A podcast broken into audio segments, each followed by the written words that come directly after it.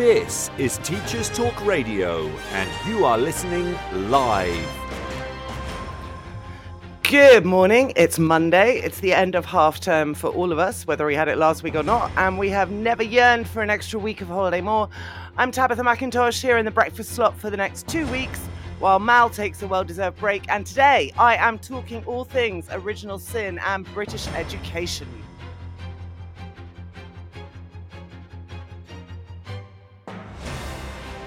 This is Teachers Talk Radio, and you are listening live. Tune in live at ttradio.org or to join in the conversation, download the Podbean app and search Teachers Talk Radio. Follow the hashtag TTRadio. Tune in, talk it out with Teachers Talk Radio.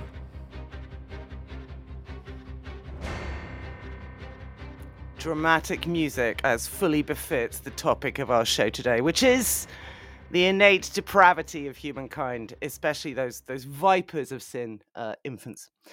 Let's talk original sin, people. So I'll try to keep this as light as possible, as befitting a seven in the morning show on the first Monday after half term. Um, we may be going into our classrooms unwillingly, but even more so when we consider the total depravity of our students. Um, why are we talking about original sin? Why have so many of you got the phrase muted?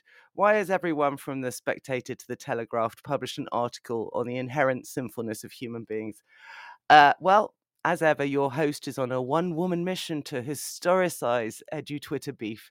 And this is one of the oddest edu Twitter beefs ever to beeve. New verb just dropped, beeve uh, headmistress of Michaela School and newly appointed social mobility czar Katharine Birbalsingh evoked original sin at the end of last week to explain why children and young people need constant moral guidance and correction. Left to their own devices, she claimed in 2016, in one of my favorite tweets of all time, uh, they would be not just tearing insects apart. No, no, that, that would just be the beginning Left to their own devices, they would rapidly progress to trampling on cats and dogs, just crushing them underfoot, without the guiding hand of education.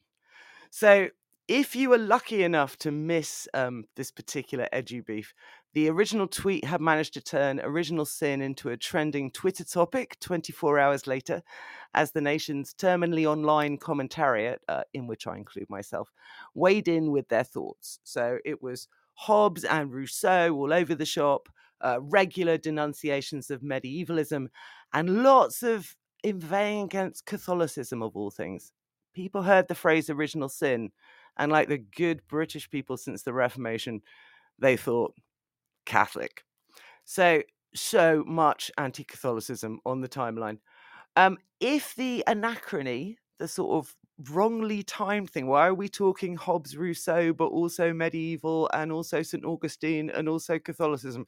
If the theological confusion of those references struck you like a series of blows to your early morning head, you're not alone. So we'll do some basic facts. So I know, I know first thing on a Monday morning, first thing of half term, what you really want is to hear all about the history of the doctrine of original sin. And uh, but because you're so desperate for it, I'm going to keep you waiting for a minute and go to the news with Gail Glenn. This is Teachers Talk Radio, and this is Teachers Talk Radio News. This is your latest Teachers Talk Radio News with Gail Glenn.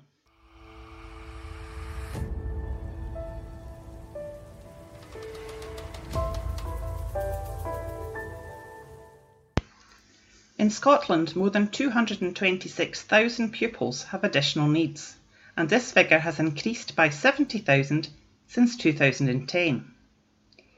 The Scotsman newspaper has reported the number of coordinated support plans has more than halved during this time. In England, the number of statutory education, health and care plans, similar to CSPs, has risen by almost 90,000 in five years. Pro union campaign group Scotland in Union said the drop in numbers was deeply worrying.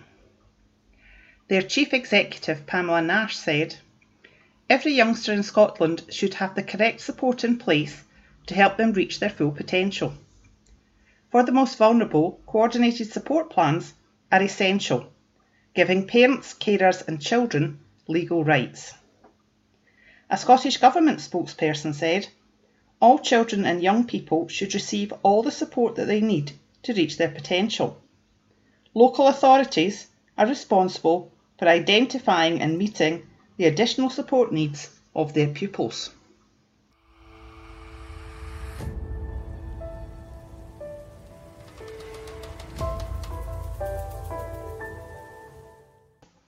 NHS teams in England are set to visit over 800 schools next week to offer all 12 to 15 year olds a COVID 19 vaccination. The national booking system also opened last week to enable extra vaccinations during half term. In total, more than 600,000 young people have been vaccinated since the end of September. Dr. Nikki Kanani, GP and Deputy Lead of the NHS COVID 19 vaccine programme, said, It has been great to see that tens of thousands of families have either booked or already been for their child's COVID 19 vaccination during half term. As our children return to classrooms, our efforts to vaccinate children will not stop. Hundreds more schools will be vaccinating this week. It's really important that we continue with the same enthusiasm if we want to ensure children get to stay in the classroom with their fellow pupils this winter. And so I encourage all parents and guardians to head online and the information on vaccinating your child so you can make an informed decision. This has been your daily education news briefing.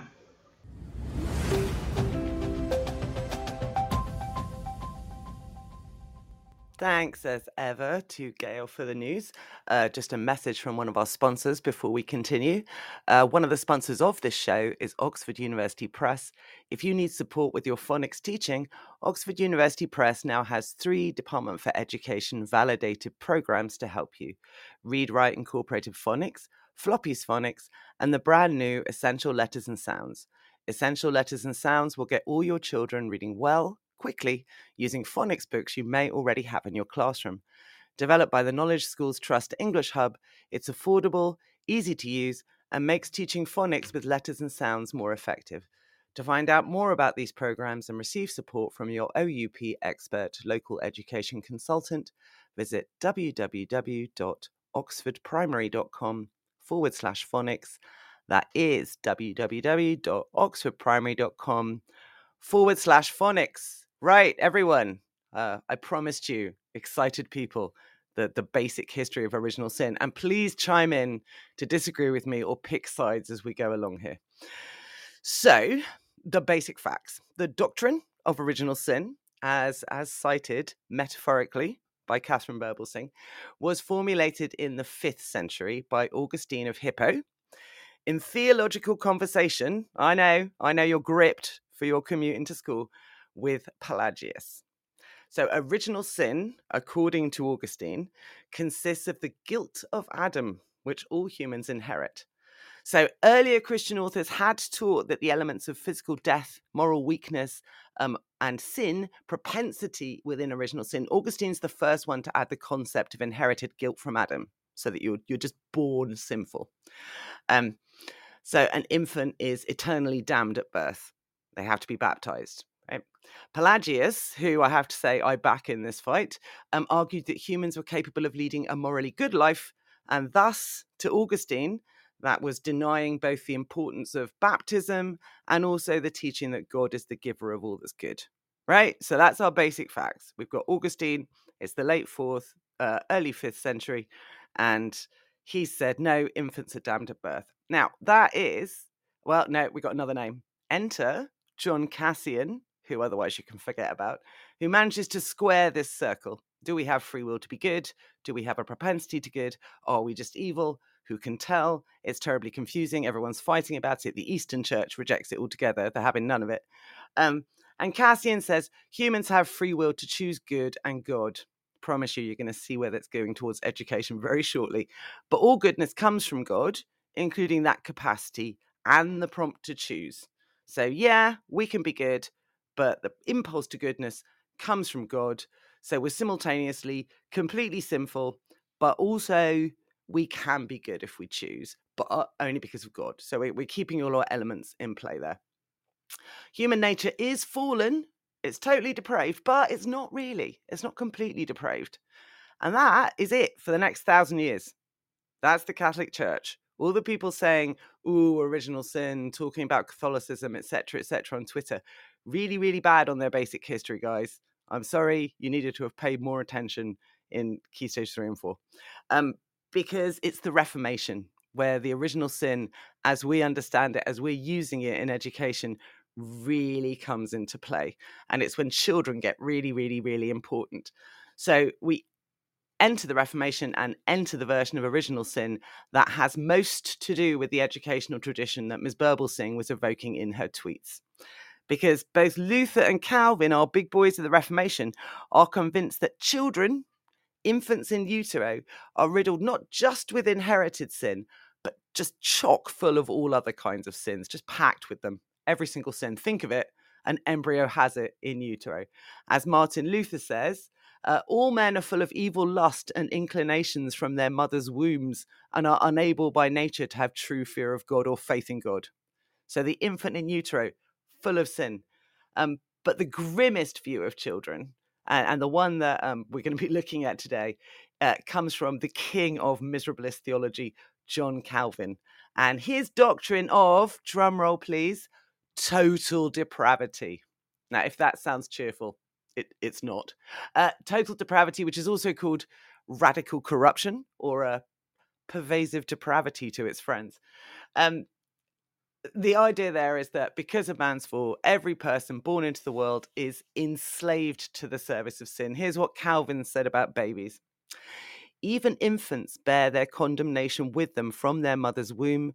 For though they have not yet brought forth the fruits of their own iniquity, they have the seed enclosed within themselves. Indeed, their whole nature is a seed of sin. Thus, it cannot but be hateful and abominable to God.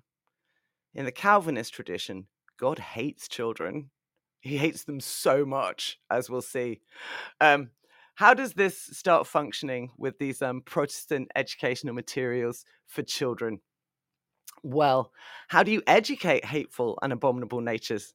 Really? I mean, what what do you do with a creature that even in utero is full of, of, of sexual lust and sin and, and every form of human depravity? Well, it turns out you do it by relentlessly drilling them about their own total uh, depravity and then by encouraging to think about their filthy sinfulness at every moment possible. Preferably cry about it, sometimes die over it. But either way, you're consciously reflecting upon what a terrible, terrible, terrible child you are. Um, think of it as metacognition for the infant soul. Um, we got uh, some some wonderful examples, and possibly the worst title of a book I've ever seen from um, my people, the hardline Puritans who moved to the eastern seaboard of, of what was then the British colonies. Uh, John Cotton in 1656 wrote a tract very specifically for children, a lovely children's book titled, and this is the strangest title I've ever heard Spiritual Milk for Boston Babes in Either England, drawn out of the breasts of both testaments. Shout out to Patrick Cragg, who pointed out that the breasts of both testaments was just sitting there for a pun and wasn't taken up. Um, now the whole thing is done. I'm a big fan of dialogic learning, but um, th- these early educational tracks contain the most deranged dialogic learning possible, um, and that goes on right up until the early 19th century. Papa, why do not you show us the globes? Why, yes, Henry, the globes are like this. This is the the Calvinist version. So the whole thing is a series of questions and answers that children are encouraged to chant back, right? Question Are you then born a sinner? Answer I was conceived in sin and born in iniquity. Question What is your birth sin? Answer Adam's sin imputed to me and a corrupt nature dwelling in me. Question What is your corrupt nature? Answer My corrupt nature is empty of grace, bent unto sin, and only unto sin, and that continually. Not a very happy message. Um, so, uh, oh yeah, and what is sin? That seems quite important if we're saying that you're completely full of sin. Sin is the transgression of the law. So, in this Puritan Calvinist version of childhood, children are born as transgressors. All they want to do is break laws. And, and as we'll see, some of the, the later writing, which takes on the trappings of fiction um, in order to promote this, this message for children, very much shows them being drawn to breaking of law continually. So it's, it's really a very perfect model for um, an extremely top down rules based school model. Uh, of course, children need these because, of course, children are driven to sin. As Martin B says, yes, they are seeds of sin. They're just the sort of fleshy casings of the sin seed, as it were, Martin, um, like almonds or something. Uh, so it, that's exciting stuff, but it's about to get more exciting with the incredibly popular book by uh, James Janeway, published in uh, 1671. Ah, yeah, I'm getting this is what I wanted. I wanted people to come back. Not sure you're right that in Calvinist theology, God hates children. He finds the sin abominable. And the solution is not reflection on depravity, while this is necessary stage. Rather, the solution, having acknowledged that you've turned away from God, is to turn towards Jesus as your savior. Yeah, I probably can't. Yeah, I feel your tone is slightly derisive. You're right. I am being too mean. Um, I'm not being mean about Calvinism, I have to say, or Calvin. Um, I'm really being mean about my ancestors, the the Puritans, um, the uh, the the John Cottons and the the Cotton Mathers, and how they applied it. So in their application, um, God was very anti children. We'll see that in Jonathan Edwards in a minute, who has lots to say about how they're vipers and stupid. Until, as you say, they turn towards Jesus as the savior, at which point they can be recognized as as human beings with moral compass, sort of thing. Um, yeah. Uh, right. So this one, um, a token for children, is exactly that. Exactly what um, I don't know how to say your username, Ian Shntoon, him anyway or her has um, told us about, which is the opportunity for children to reflect on their depravity, but then also in order to turn to Jesus, right, and, and be saved. So, this book um, by James Janeway in 1671 is a token for children, a gift for children, being an exact account of the conversion, holy and exemplary lives, and joyful deaths of several young children in two parts.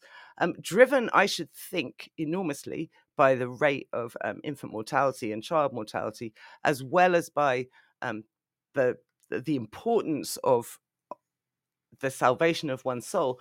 Most of these early texts dwell very extensively on deathbed scenes, um, on conversion, on the possibility that one will not be saved, and and what the consequences might be.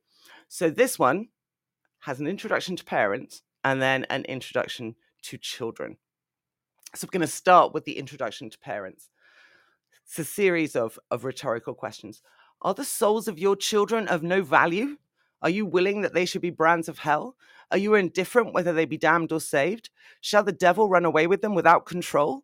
Will you not use your utmost endeavor to deliver them from the wrath to come? You see that they are not subjects incapable of the grace of God. Whatever you think of them, Christ does not slight them. They are not too little to die, they are not too little to go to hell. They are not too little to serve their great master, too little to go to heaven. For of such is the kingdom of God, and will not a possibility of their conversion and salvation put you upon the greatest diligence to teach them? So, Janeway's entire model here is that parents aren't taking responsibility for their children's um, salvation, for their children's moral development, and for their children's souls. And what's really crucial here is that death will be coming like and, and these children will go to hell unless they're saved um I think we can tie that particular kind of Jeremiad to the parents as the poor instructors, poor moral instructors of children, to the constant Jeremiads that we get in the press about bad parenting generally. So it's not so much that this is a strange and unnatural and out of um, out of sync with our so-called secular society sort of way of thinking it's really very much the same you have simultaneously a genuine theological concern about the salvation of children but at the same time you're very much thinking about bad parenting bad parenting is is is what we're talking about here. Um, say to children, um, again to go back to the last point, you know, we we don't hate children. They are, as he says, you may hear now, my dear lambs, what other good children have done, and remember how they wept and prayed by themselves, how earnestly they cried out for an interest in the Lord Jesus Christ. May you now read how dutiful they were to their parents, how diligent at their books, how ready to learn the scripture and the catechisms. They did their homework, the good children. They did their homework, they learnt to read, they were highly literate, and they spent their time reading books. So the fact that it's about salvation um, is less relevant and and less out of sync again that the whole discussion that happened online very much implied that the discussion of original sin was somehow deeply anachronistic um, had no bearing on on current reformist talk or thinking or educational talk and thinking but if we we look at what's being said here it's really very much the same thing you need to do homework you need to do lots of independent study. Parents who don't pay attention to their children's development, both moral and, and literary, to do with literacy, um, are, are failing. And it's very, very important that children be saved, educated, etc. So, uh, we have a series of questions. I mean, it starts off quite mild.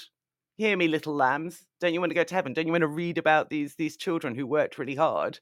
The sort of Michaela Academy of of infant spirituality. And then it, it escalates into a series of questions that the child should ask themselves while reading the book. Are you willing to go to hell to be burned with the devil and his angels? Would you be in the same condition as naughty children? Oh, hell is a terrible place. And then number five, would you not do anything in the world rather than be thrown into hellfire? Would you not do anything in the world to get Christ's grace and glory? And then number six, well, now what will you do? Will you read this book a little because your good mother will make you do it and because it's a little new book? But as soon as ever you have done, run out to play and never think of it. Um, the growth of literacy, early childhood literacy, um, goes hand in hand with uh, with these kinds of books. So yeah, they're really inseparable. Yeah, I mean, that's the thing. We've got so so again, I'm getting this beautiful correction, and there is a huge difference between moral development and salvation. And in the Calvinist tradition, those are not the same thing. But what I'm saying here is that we have two things sort of at war with each other, not in theology and not in the church, but in the text written for children. Right. So salvation, very important point, does not equate to moral development because salvation is the acceptance of Jesus's morality. This is again a, a, a, listener comment. Moral development should be a natural consequence of being saved, but the two are not equivalent, right? When the writer talks about teaching, I imagine they're talking about the word of God. Exactly. So that confusion is was sort of mirrored, I think, in Edu Twitter. We got on the one hand the reformist literacy, moral development. On the other hand, there is no moral development. Um, it does it, it does not equate to salvation. We got two separate impulses, and we'll see them developing throughout the 18th century. I'm sure if anyone has tuned in today, you're really excited to find that we're digging deep down into the development of Puritan cultural practices in 18th century colonial America. Hey, that's my show. As ever, historicizing things you really didn't want historicized forever. Now, again, that we are not going to be really focusing enormously on the ins and outs of um, Calvinist theology as it developed with Arminianism, at, contra to Arminianism, and uh, threats of creeping Arminianism. And if you don't know what Arminianism is, I urge you to just look it up yourself because I won't I won't bore you further with that. But um, yeah, I thought it might be nice to find out one of just to give you um the chapter summary of Janeway's book right? So it's a series of exemplars. It's a bit like um, one of those teaching walkthroughs, you know, how to, how to do this in the classroom, how to do that in the classroom. These are all about good deaths, about children that have have expressed the love of Jesus. So these are the the chapters of the stories. Example one of one eminently converted between eight and nine years old with an account of her life and death. Example two of a child that was admirably affected with the things of God when he was between two and three years old, with a brief account of his life and death. Example three of a little girl that was wrought upon when she was between four and five years old, with some account of her holy life. and her triumphant death. It's just a series of deathbeds. So this is what our our developing literate middle class children are reading. Um, they're reading these deathbed scenes in order to prompt learning from examples. Um, it's sort of let's put it in teaching terms. It's sort of like a worked example of of how salvation might work if you are a good child. But to go back to our our important commenter there pointing out the problems with Calvinism. There's a distinct difference here between the idea of personal growth and development and education and the actual theology that underpins it. And the two things don't necessarily work very well together. Um, I picked one, example nine, of a child that was very eminent when she was between five and six years old, with some memorable passages of her life because um, she comes from my county. Anne Dane was born at Colebrook in the county of Bucks, who was no sooner able to speak plain and express anything considerable of reason, but she began to act as, she, as if she was sanctified from the very womb. She was very solicitous about her soul, what would become of it when she should die, and where she should live forever, and what she should do to be saved when she was about five year old. She was wont to be oft engaged in secret prayer and pouring out her soul in such a manner as is rarely to be heard of from one of her years. After having occasion to lie at Colebrook, I sent for her father, an old disciple, and desired him to give me some account of his experiences and how the Lord first wrought upon him. Uh, let's go down to her death. Uh, the child was the joy and delight of all Christians thereabouts in those times, who was quickening and raising of the spirits of those that taught her. This poor babe was a great help to both mother and father, and her memory is kept to this day. There you go. That's the death. That's what's happening there. So um, these early children's books are just full of these accounts. It's sort of impossible to go back and reconstruct exactly how young children experience them, um, except in some instances, by the time we get to the early 20th century or the 19th century, we have some quite amused reaction to um, one of the books we'll be looking at, The Fairchild Family, where we find out that children didn't necessarily read these books um, in the entirely serious way they were intended, but in fact sometimes laughed at them, acted them out, um, saw them for the for the melodrama that they were. So, hi Christiana, Ashite, calling in from Ghana there. Uh, we so we've finished with uh, Mr. Janeway's exciting anthology of children's deaths. Almost all of them completely fictional, by the way. Um, and then uh, we've really got to the Puritan view of childhood by this point. So, childhood simultaneously full of hope and promise, um, but very much essentially predicated on a very specific view of human nature. Um, to them, and this is all my my ancestors, the entire kind of tradition within England, and then obviously the people who'd gone to the United States, well, early colonial America, was essentially um, that all people, including children and infants, were eternally separated from God and marred with a corrupt disposition from conception, right? Children are rebels against God whose individual wills have to be broken through discipline and orderly conduct. They're drawn to rule breaking. Um, now, this is one of my favorite things. They, my American ancestors, the Puritans, believed that godliness increased with age and uh, and they even kind of derived their view of God from this concept. So if God looked like an old man, infants look more like animals. So they were both driven to rule breaking and wildness and ferociousness and sinfulness, but but also just not quite human yet, right? Um, so I love this. Their, this imagery was further emphasized by their inability to walk or talk. So great measures were taken to change these conditions as soon as possible. Very important that you raised up a child to be a, a thinking, fearing, rational child because they are just monstrous, grubby, hungry animals. I mean, did the Puritans love their children and their babies? Of course they did. So these these things exist simultaneously um, in ways that they're not entirely monstrous. Though, as we will see, um, sometimes there can be so, quite a lot of monstrosity. So then we get to um, to to some of the conceptions that underpin our um, early 19th century history of the Fairchild. We're going to look at um, Jonathan Edwards, theologian, uh, 18th century American author, very famously of Sinners in the Hands of an Angry God, um, delivered a 1741 sermon, especially for children, called, I love this, God is very angry with the sins of children.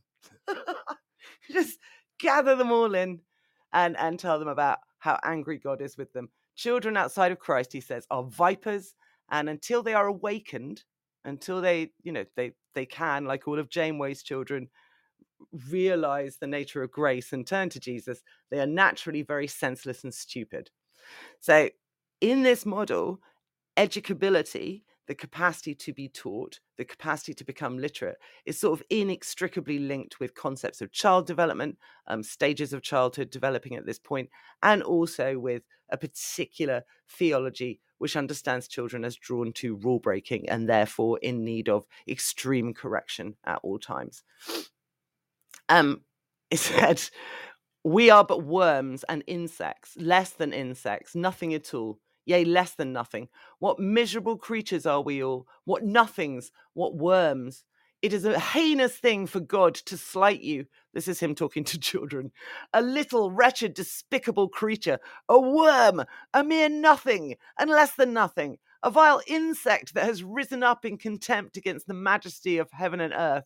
Um, he uses the phrase serpent constantly. Wicked children are in God's sight like young serpents. We hate young snakes. They are children of the devil. The devil is the old serpent, and wicked children are his children.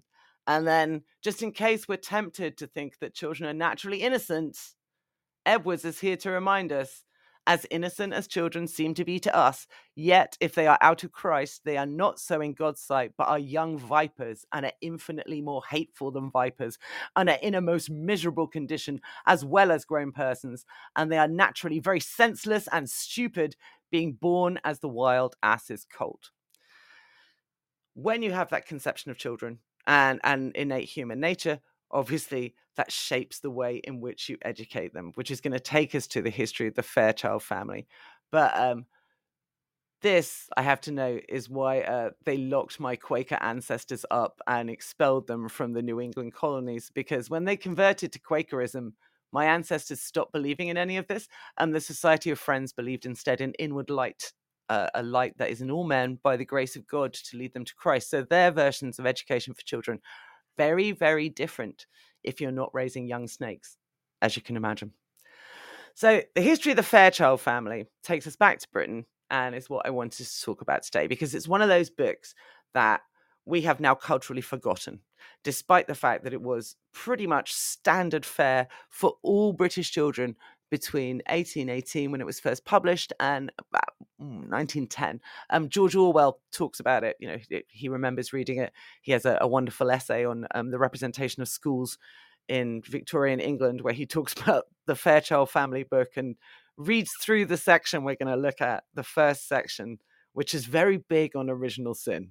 Very very very big on original sin and and calls it this evil book.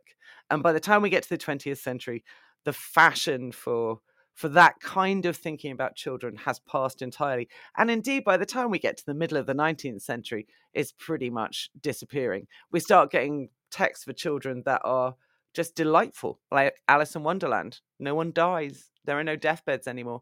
Of course, any reader of 19th century fiction will remember plenty of deathbed scenes.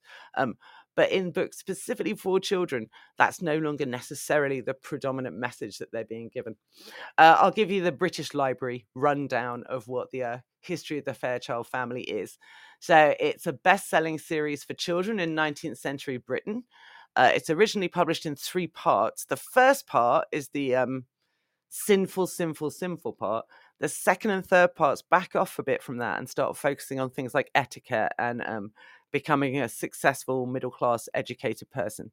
So I think, I hope, as you've seen right the way along from the 17th century till now, we have this developing middle class, literate, um, increasingly going down to to lower classes population um, and improving literature etiquette literature, how to get ahead in business and life, how to marry well, but also how to save your soul from eternal damnation. All those things are being muddled together in these books for children and in the education systems for them. So, uh, the first volume, the focus is on Emily, Lucy, and Henry. Martin says, eradicate sin and then enjoy dinner parties with the head of the Bank of England. Martin has picked up on the fact that I am essentially looking at that um, that model of like moral rule reinforcement, cultural capital, the ability to socially rise, um, the habituation of hard work habits, and um, inspecting the the self and the soul for um, failures of work and application. All of those discussions are absolutely central to a lot of the discussions um, that ms Birbalsingh specifically as the um, social mobility czar is very very big on the importance of culture uh, and there's lots of people in this country pushing that and indeed i am historicizing that specifically and saying that comes directly from this tradition uh, so the focus of the first book is on the children, Emily, Lucy, and Henry, their dawning realization that they, as humans, carry original sin and that throughout their lives they must strive for redemption. Um, this is from the very beginning where we're describing the family. Mr. and Mrs. Fairchild loved and feared God and had done so by the mercy of God ever since their younger days. They knew that their hearts were very bad and that they could not be saved by any good thing they could do. On the contrary, that they were by nature fitted only for everlasting punishment, but they believed in the Lord Jesus Christ and loved him for having died for them, and they knew he would save them because he saves all those who trust in them. So, as um as a historian of childhood said, most children of the English middle class born into the 19th century may be said to have been brought up on the Fairchild family. Few children of the gentry, someone else points out, kind of escaped the influence of Mrs. Sherwood's peculiar genius. So, our model of childhood here is that it's drawn to sin and rule breaking, that humans are drawn to sin and rule breaking, and that we very much have to um, be scared straight. Uh, that that's that's a big thing. The role of anecdote in persuading people to hew to to morality is very very important. So, first of all, being published in 1818.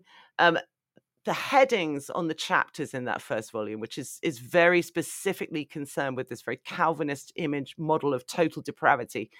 Um, I'll just give you a suggestion of the tone of the book: "Man before the fall, the general depravity of mankind in all countries after the fall, uh, on envy, on the formation of sin in the heart, and rather crucially here, fatal effects of dif- disobedience to parents."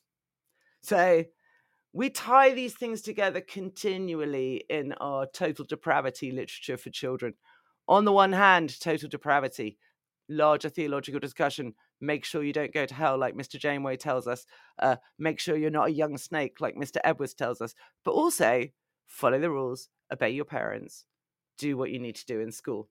Um, A.G. Newell, writing for the Evangelical Quarterly, um, the e- current evangelical mainstream evangelical thinking has not remained fans of the Fairchild family. There's not many people out there going, you know what, we need to bring the Fairchilds back. So uh, Newell for the Evangelical Quarterly says, it's hard today to read the Fairchild family without a smile and sometimes a feeling of revulsion. The Fairchilds demonstrate an astonishing severity towards their children the headings already mentioned reveal the primary message of part one the total depravity of mankind. And this doctrine is hammered home with relentless vigor. The slowest child reading the book could not possibly mistake its import. There is something of relish in Mrs. Sherwood's unvarying allusion to the subject. Um, why might Mrs. Sherwood have been so very. Martin says, yeah, the whole thing reminds him of Roald Dahl's Children of Maggots from Matilda, which my head of department has on a mug in school. Yeah, the um the the version of the 19th century schoolmaster that people love to fling at people like Katharine Birbalsingh or any of the kind of educational traditionalists is that they're being like 19th century schoolmasters from um, Dickens's fiction, or we normally go straight to those ones. Mr. Gradgrind for our utilitarianism, or um, the incredibly dour uh, Calvinist schoolmasters in a Jane Eyre when she goes to what's called? I can't remember the name of her school, Longwood. Um, but but it's all a bit circular reasoning, really, because yeah, well, I'll, I'll come back to that. I, don't think I don't think it's just, but it's certainly that's the caricature that they're going from. So when we go to that caricature, we're going to the history of the Fairchild family and the teaching tradition which is based on that. That's not a teaching tradition which is aimed at the upper classes. That's not what you would find in Eton at the time or Harrow. This is very much for self improving, again, self improving, newly literate, um, increasingly wealthy. Uh, industrial, newly industrial revolution people looking to improve both their morality and their economic position, all of those things tied together. Um, right. So Mrs. Sherwood's own childhood perhaps can give us a, sen- a sense of, of why her thing is so grim. This is this is her on her own childhood. Now, I've spent a lot of time reading 18th century novels and life writing and diaries and letters. And when she says it was the fashion in the passage I'm about to read you, I can assure you that it was not the fashion at all. All right, ready? It was the fashion for children to wear iron collars round the neck with backboards strapped over the shoulders. To one of these I was subjected from my sixth to my thirteenth year. I generally did all my lessons standing in the stocks with this same collar round my neck. It was put on in the morning and seldom taken off till late in the evening, and it was Latin which I had to study. At the same time, I had the plainest possible food. Dry bread and cold milk were my principal food, and I never sat on a chair in my mother's presence the interesting thing there, if we're looking at the union of social mobility and um, and this like emphasis on total depravity, this Calvinist model, which is absolutely what's happening here. Not just her body, but her soul and her mind have to be essentially bound firmly to rules, lest they um, violate the boundaries of the healthy body, the rightful body, but also sin and temptation. She's being taught Latin. That's really unusual. The fact that she's a girl and she's getting Latin is all part of this. So she's got an iron collar around her neck, a backboard strapped to her shoulder, and she's doing her amo, amas, amat. Girls don't learn Latin. Not then, not throughout most of the 19th century. So this is the same thing again, simultaneously social mobility, deep educational ambition for one's children, including one's girl children, but also coming from a position where the child must adhere to rules, must be made to adhere to rules, that children are innately lawbreakers um, by their nature, by their totally depraved, sinful nature, but but but that by finding the grace of God and wearing a collar and straightening their backs and doing their Latin lessons, they can get better. They can improve and not die. So, The Fairchilds, like James Janeway's anthology of admirable infant deaths, is positively obsessed with bed based scenes of intense childhood mortality. Um, as the to go back to that that lovely article from the Evangelical Quarterly, um, the fundamental emphasis on the doctrine of total depravity of mankind, with the concomitant interest in deathbeds and the fear of hell, would leave Mrs. Sherwood's readers with a grotesque conception of Christianity. like I said, it's completely unfair to tar contemporary evangelical education and contemporary Bible based um, education with this particular brush. This was its own thing. This was very much a 17th and 18th century Calvinist doctrine of total depravity being expressed in educational models where children were vipers who had to be contained, but also were, you know, educable future middle class citizens. So, let's dig in. But first, another message from one of our sponsors. Uh, one of the sponsors of this show is Mal CPD. If you struggle with people pleasing and find it a constant battle to manage different and difficult personalities, then why not challenge and empower your team through the Mal CPD Essential Coaching Skills for School Leaders course? Alternatively, gain practical skills to become a strong and compassionate leader through the Assertive Leadership and Emotionally Intelligent Leader course. All MAL CPD courses are accredited by the Institute of Leadership and Management. Find out more at www.malcpd.com. That's M A L C P D.com. Right, let's have some of the Fairchild families themselves. Now, there are lots of books being written for children in the period. Um, Hannah More, uh, an enormous best-selling author um, in a population of what 5 million in about 8, 1800 7 million she sold 3 million copies of her cheap repository tracts which are again um, didactic texts about moral improvement but also absolutely inextricable from promoting literacy and self improvement and class mobility. So it's much more complicated than just saying, oh, these, these texts and this educational tradition is designed to break children. It's designed to promote social mobility and literacy and lots of things that we think are a very good thing. They're really quite inextricable from each other. Um, but also, it lends itself to incredibly bad writing, just such bad writing. So, and un- unrealistic writing.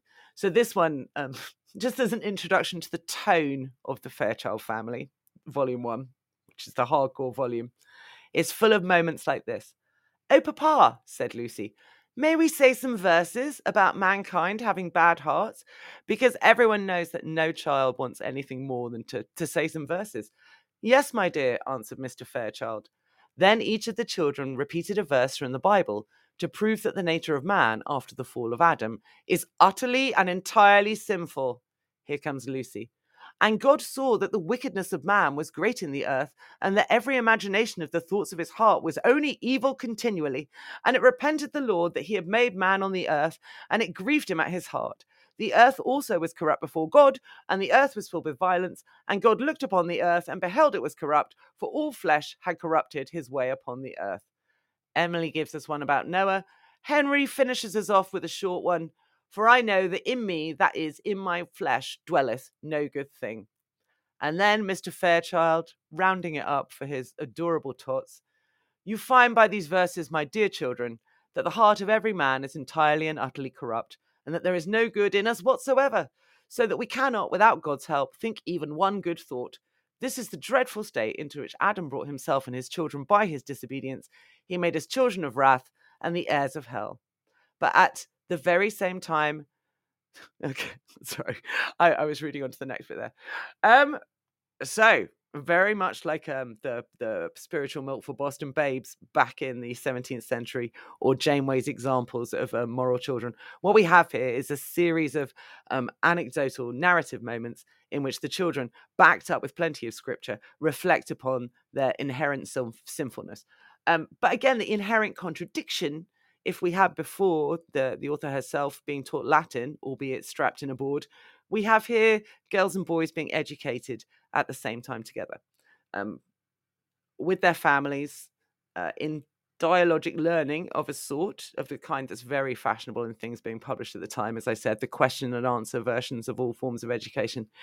Uh, so uh, that, there's a reason why these texts continue to be given other than the blank theology. In fact, if you look on Google Books at, at any version, there's a version on um, Gutenberg, Project Gutenberg is digitized from the 1910 edition. All of this is gone. All of this stuff about original sin and depravity has disappeared by that point. And what remains is children talking to their parents about morality, children reading books, um, children being taught valuable lessons about not trampling each other to death over over fights over dolls, as we'll we'll see in a second. Um, and uh, to, but to give you a taste of this first edition, which was the one that was popular for um from for the first part of the century, uh, we'll have an inter- a section like that. The children will give some verses. Then it will say, "Ooh, that's an occasion for a lovely homily." We'll get a section. Then we'll have a hymn that the whole family could sing together. Um, and then this there's one of my my favorite bits from early on is is the father telling you i'm going to read the whole thing so we can get to lucy's reaction the father telling the children some interesting facts from the bible okay Women received their dead raised to life again, and others were tortured, not accepting deliverance, that they might obtain a better resurrection. And others had trial of cruel mockings and scourgings, yea, moreover, of bonds and imprisonments. They were stoned, they were sawn asunder, were tempted, were slain with the sword. They wandered about in sheepskins and goatskins, being destitute, afflicted, tormented. They wandered in deserts and in mountains and in dens and caves of the earth. And all these all, having obtained a good report through faith, received not the promise, God having provided some things better for us, that they without us should not be made perfect. Oh, papa, said Lucy, what pretty verses.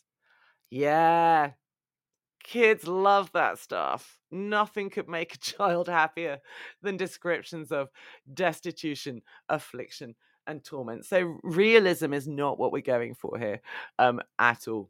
And again, this is not what all children's literature or instructional manuals sound like at the time. Um, the Edgeworths, Maria Edgeworth and her father, Richard Lovell Edgeworth, um, wrote a huge book called Practical Education, uh, first published in the 1790s and then extensively reprinted. That's much more like you would expect educational theory to sound like now. It's really very much, it's like Tom Bennett's Running the Room or something, or Rosenshine's Principles. It starts from a sort of anthropology of how children act and then gives you interesting interventions. So, so their their interest in behavior um, is actually hilarious. They're like, you have to start by making infants agree to do things in order to get them to enjoy doing things so that they automatically start doing things. So we have sort of behaviorist Skinnerite model there.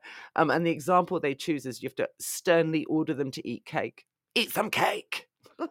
and then they'll eat the cake and they will associate obedience with delicious cake. I mean, I admire this cake based system of learning. Um, feed the room, running the cake. John Catt Publishers get in touch with me for my cake based educational theory. But uh, we have something very different in the Fairchild family, which is at war with the Edgeworth model, the more practical, stripped out of, of larger theology model. There's there's barely anything about God in practical education. It's it's practical. Um, this one, this religious one, this is aimed at the rising middle classes. I mean, they all are. They're all kind of instructional manuals for for how to improve yourselves and your families and improve literacy and get better. But but doing it through fear and control and and boards strapped to you and and the endless display of of corpses and such that's very much the sort of like mode of tracts published for poorer children in what we have before we have a mass literacy education system, which is the Sunday school movement, which is largely run by people like this. Aren't you glad you tuned in to listen to me? Thank you, Livy. uh, saying your brain has been blown. I'm sure with fascination. Right. So let's go to what actually makes the Fairchild family readable which is the stories about the total awfulness of children. George Orwell points out when he's talking about this book that um, one of the things is the spectacular naughtiness of all the children when left on their own for even two minutes. so, actually, as he observes, rather than this this incredibly total depravity based system of education where they spend their entire lives telling the children they're, they're sinners rather than making them good people, it seems to actually amplify their sinfulness. so uh the and the, the, the parents are always giving examples. So the anecdotes come stories from parents, then stories that happen. I can see we've only got eight minutes left, so I'm going to skip the mother's story about how she left her own devices, tortured cats and dogs. Which shout out to the 2016 um, Katharine Birbalsingh tweet that I love so much about left on their own, children will be trampling dogs and cats right now because that that could be straight from the Fairchild family. Uh, and instead, we'll go to what Mr. Fairchild does when the children fight over dolls. Okay. So let me just scroll there. By the way, my mother was so fascinated by this book that she's bought an 1818 edition. So um, maybe we could have a meet up one day and I'll handle the book. I that would be my idea of a good time. Probably nobody else's in the world. Right, just scrolling past the mother eating cherries in a tree with a servant. Can you imagine the horror? Um, someone falls out. There's always a terrible consequence for sin. Uh, uh, uh, uh, uh. All right, here we go. It's the story of the dolls and Mr. Fairchild. Brace yourselves, people, because this is going to be a wild ride. One morning, as Mr. Fairchild was coming downstairs, he heard the little ones quarrelling in the parlour, and he stood still to hearken to what they said. You are very cruel, Lucy, said Henry. Why won't you let me play with the doll? What have boys to do with dolls? said Lucy. You shan't have it. But he shall, said Emily. And the door being half open, Mr. Fairchild saw her snatch the doll from her sister and give it to Henry, who ran with it behind the sofa. Lucy tried to get the doll away from her brother, but Emily ran in between them and accidentally hurt Lucy's foot, which increased Lucy's anger so much that she pinched her sister's arm, whereupon Emily struck her sister and I do not know what might have happened next if Mr. Fairchild had not run in and seized hold of them. So that's that's again that's one of the reasons why the Fairchild family stick around is because that's quite a realistic description of children fighting. Anyway, let's see what Mr. Fairchild does. Mr. Fairchild, however, heard Emily say to her sister, I do not love you, you naughty girl. And he heard the other reply, And I don't love you. I am sure I do not. At the same time, they looked as if what they said was true for the moment, for their faces were red and their eyes full of anger. Mr. Fairchild took the doll away from Henry, and taking a rod out of the cupboard, he whipped the hands of all three children until they smarted. Saying, uh, and now fabulously, he recites a poem to them. Let dogs delight to bark and bite, for God has made them so. Let bears and lions growl and fight, for 'tis their nature too. But children, you should never let such angry passions rise. Your little hands were never made to tear each other's eyes. Um, if you, like me, are a big fan of cautionary tales for children, the sort of Hilaire Belloc model about, you know, Matilda told such dreadful lies it made one's gasp and stretch one's eyes, and then she burns in a fire because she's a liar. They're simultaneously cautionary tales for children, but they're very funny approaches to this.